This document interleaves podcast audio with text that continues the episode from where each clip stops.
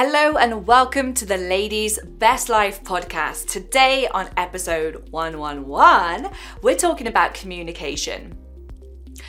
I, for years, kind of disregarded communication. I was like, well, I know how to talk, so I don't need to learn to communicate. And it's only been really through my years as a coach that I've actually started to explore it and I've leaned on and worked with some of the, in my opinion, best communicators in the world. One of them being Kathy McDonald. She is a hostage negotiator, and she actually came in to do a talk to us inside the coaching club about communication and the art of it. And it's absolutely blown me away. Now, as I've started to delve into the final months of this year, what I've realized is communication breakdowns are pretty fucking big. And why I think that is, is as we approach silly season, chaos of Christmas, the chaos of this time of year, you know, it's like one thing after another. We've got Halloween parties and we've got bonfire night. Then it's like, fuck, I need to go buy some presents. And then it's like, shit, it's Christmas parties. That's absolutely everything. And then it's Christmas, then it's Boxing Day, then it's New Year, then it's like, I'm tired now and it's January. It's wet. It's the longest month ever. And oh my God, everyone's telling me I need to be fit and thin and feeling fucking fabulous. okay, so when we've got that pressure of life, that was a right tangent, wasn't it? when we've got the pressure of life, communication can break down. It's the same as like you are who you are when the juice is when you're being squeezed, right? That's the juice that comes out. And I believe this is the case with communication. Like people can preach they're fucking incredible at communication, but you put them in a conflict zone and they're not so great. So, and this is what I kind of what like a similar thing of what I say to coaching club girls. I'm like, I say it quite brutally. I don't care how good you are or how ace you feel when things are good. I care about your behaviors when things are shit and how you nurture yourself, how you show up for yourself. And actually, that's been a game changer to help them to understand that we are not in the coaching club all about like, oh, look at me when I'm flying and everything's fucking great. Like, someone's come and celebrate me. We absolutely do do that. But it's actually like, we um, normalize struggle a lot inside coaching clubs. So we normalize being poorly, we normalize arguments, we normalize, you know, um, stressful situations in work. We normalize the shit because that is the reality of life. What that then does is it helps them to understand that these kind of um, harder situations are often where we will self sabotage or maybe go into unhelpful coping strategies that we then then therefore need to overcome.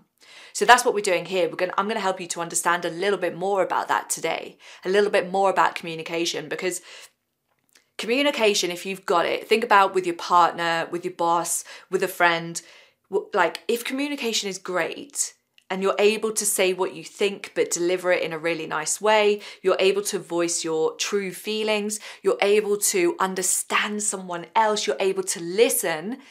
It can be the most beautiful and enriching feeling. Okay, even in moments of conflict or disagreement, if you are communicating properly, it doesn't need to be fucking horrible.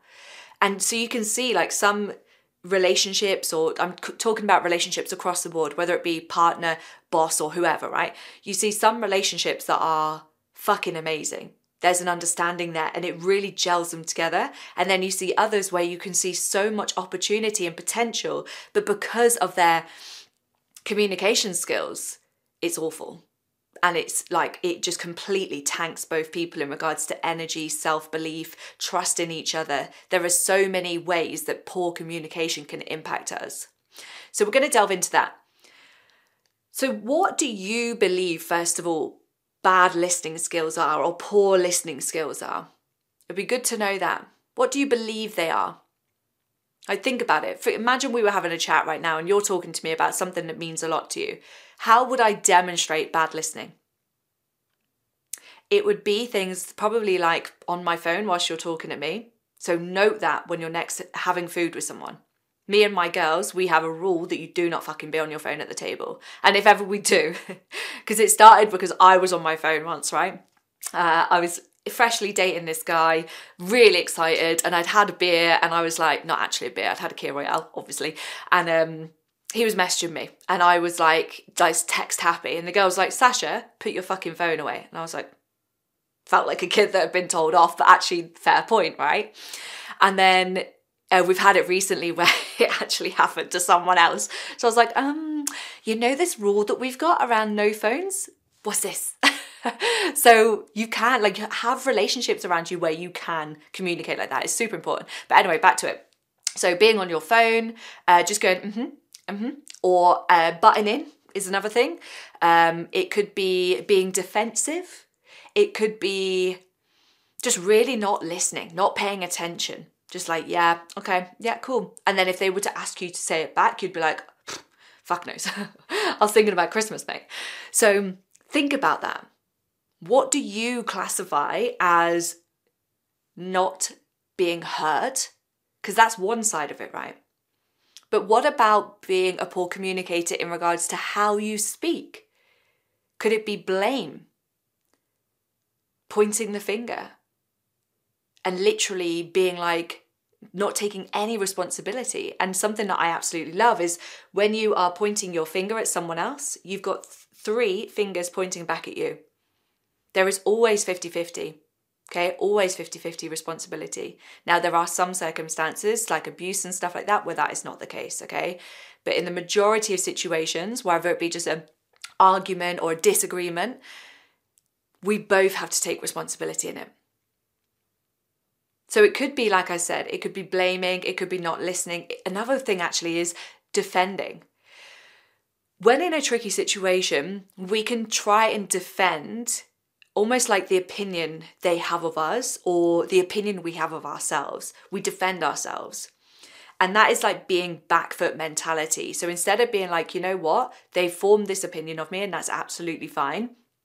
And I'm not here to change their mind, I'm just here to hold space to listen. That actually comes from having a good, strong relationship with yourself, from backing yourself, believing in yourself, and knowing that people are gonna, some people are just not gonna like you, and that's okay. I have it. Plenty of people, especially the more that my social media has grown, the more hate you get. And that's okay because I can't change people's minds and neither would I want to. The people who back me, the people who trust me, the people who believe in me would never believe the things that they believe, and that's okay. So, defending is another one. Are you listening to defend? And then finally, not taking responsibility, like I said earlier. So, you know, um, pointing the finger, blaming, but also not taking responsibility for any of it. So, literally, you know, saying the word sorry, but not actually being sorry, not actually going, right, okay, I fully understand your point. I completely can see how you feel. Um, and I hear you. I hear you and I'm listening to you. There are different stages of listening. I'm not going to go into it today, but you've you basically like people can sometimes say they're listening, but they're not actually absorbing the information. And that's where you need to work on as a team the connection that you guys have got and go, right, I find it really hard when you are, when I think you're not listening to me. So please, can we work on that together as a team? It will be a game changer. It's not always going to be easy because let's face it, like, another thing that we're not taught at school, and the list keeps getting bigger in my mind of why the fuck wasn't I taught this in school?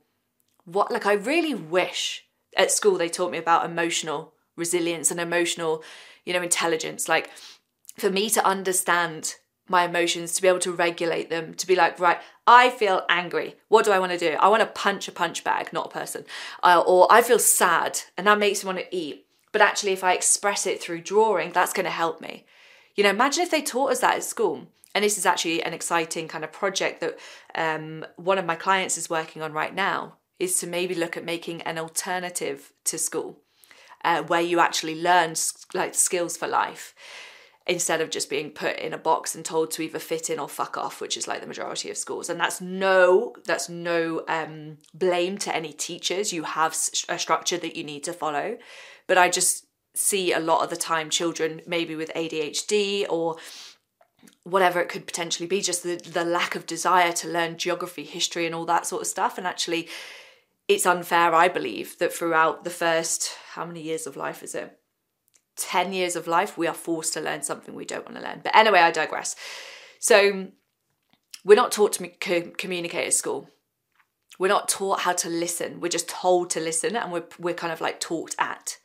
So, can you understand? And maybe like we've learned it from parents as well or parental figures that actually our listening skills is not our fault, but it is our responsibility to change it.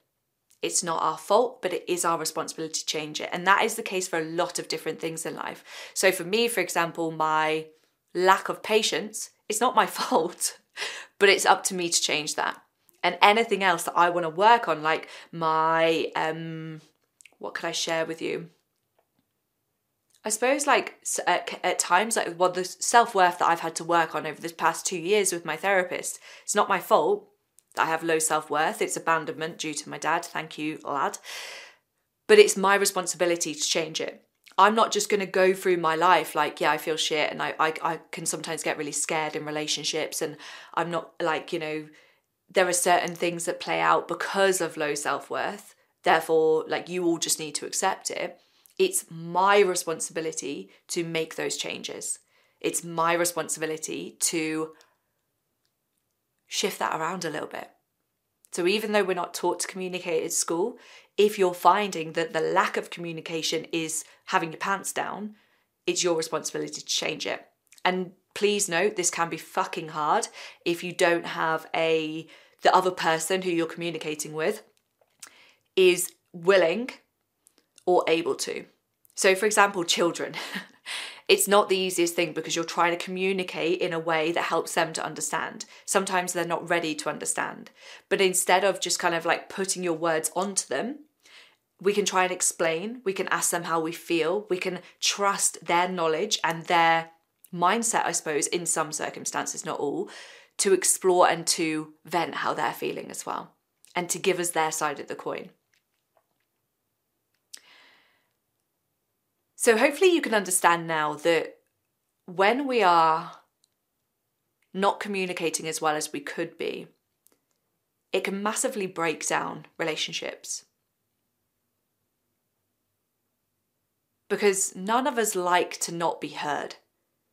You know, we've all got that person in our life, and there's, yeah, one person who stands out in particular where you talk to them and they're just talking to respond, and then it's all about them. So you could be telling them like they've asked you how you are, and you're like, you know what, I'm going to be honest. I'm not just going to be British and be like, yeah, I'm great. You're going to be like, yeah, I'm actually feeling quite hard. Like it, things are quite hard right now. I've got cold and this and they're like, yeah, well, I remember in 1993 when I had this cold and it was bloody horrendous, and you know, blah blah. And it's like, fucking hell, like, did you even hear me? We all know what it's like to be on the receiving end of that. But are you also delivering that to other people? We're going to delve into it today. So, I've got some steps now that I want to share with you that might help you to communicate better. I would highly recommend you go and follow Kathy McDonald because she's an absolute legend, and some of these things I've learned from her. In communication, deliver what I call the I message and what Kathy calls the I message. So instead of being like, you've left your boxes on the floor and that fucking pisses me off, right? you could be like, I find it really tricky when your boxes are left on the floor all the time because I feel like there's an expectation that I need to pick them up and I already have enough on my plate. So, how can we overcome this?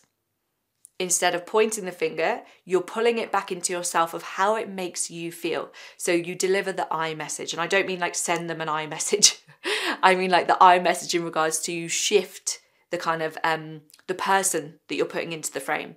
I find it really hard when and you're not pointing the finger, you're not blaming, you're not blaming them for how it makes you feel either. You're saying the situation makes you feel like that.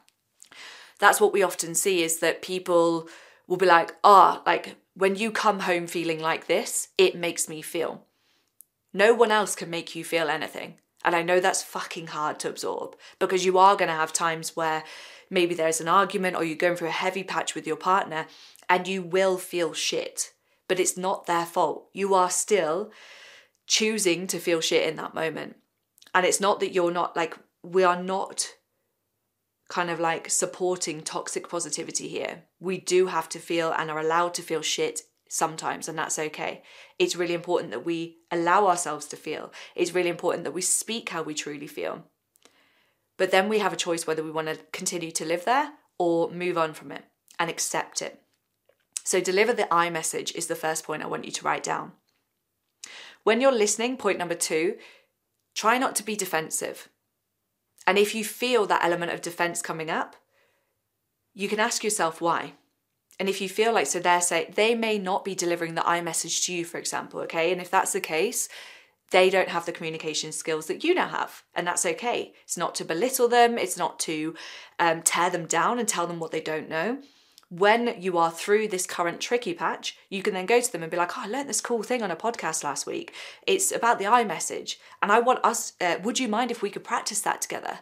You know, so instead of pointing the finger and blaming, we hold the responsibility ourselves and bring it to each other in a much kind of less explosive manner. So the second point is try not to be defensive, okay? So when someone is coming to you and they're not delivering the I message, they're pointing the finger and blaming, the first thing you're going to want to do is defend yourself. But instead of being defensive, this is kind of point three, but it fits really nicely into point two is seek to understand before being understood. Seek to understand before being understood.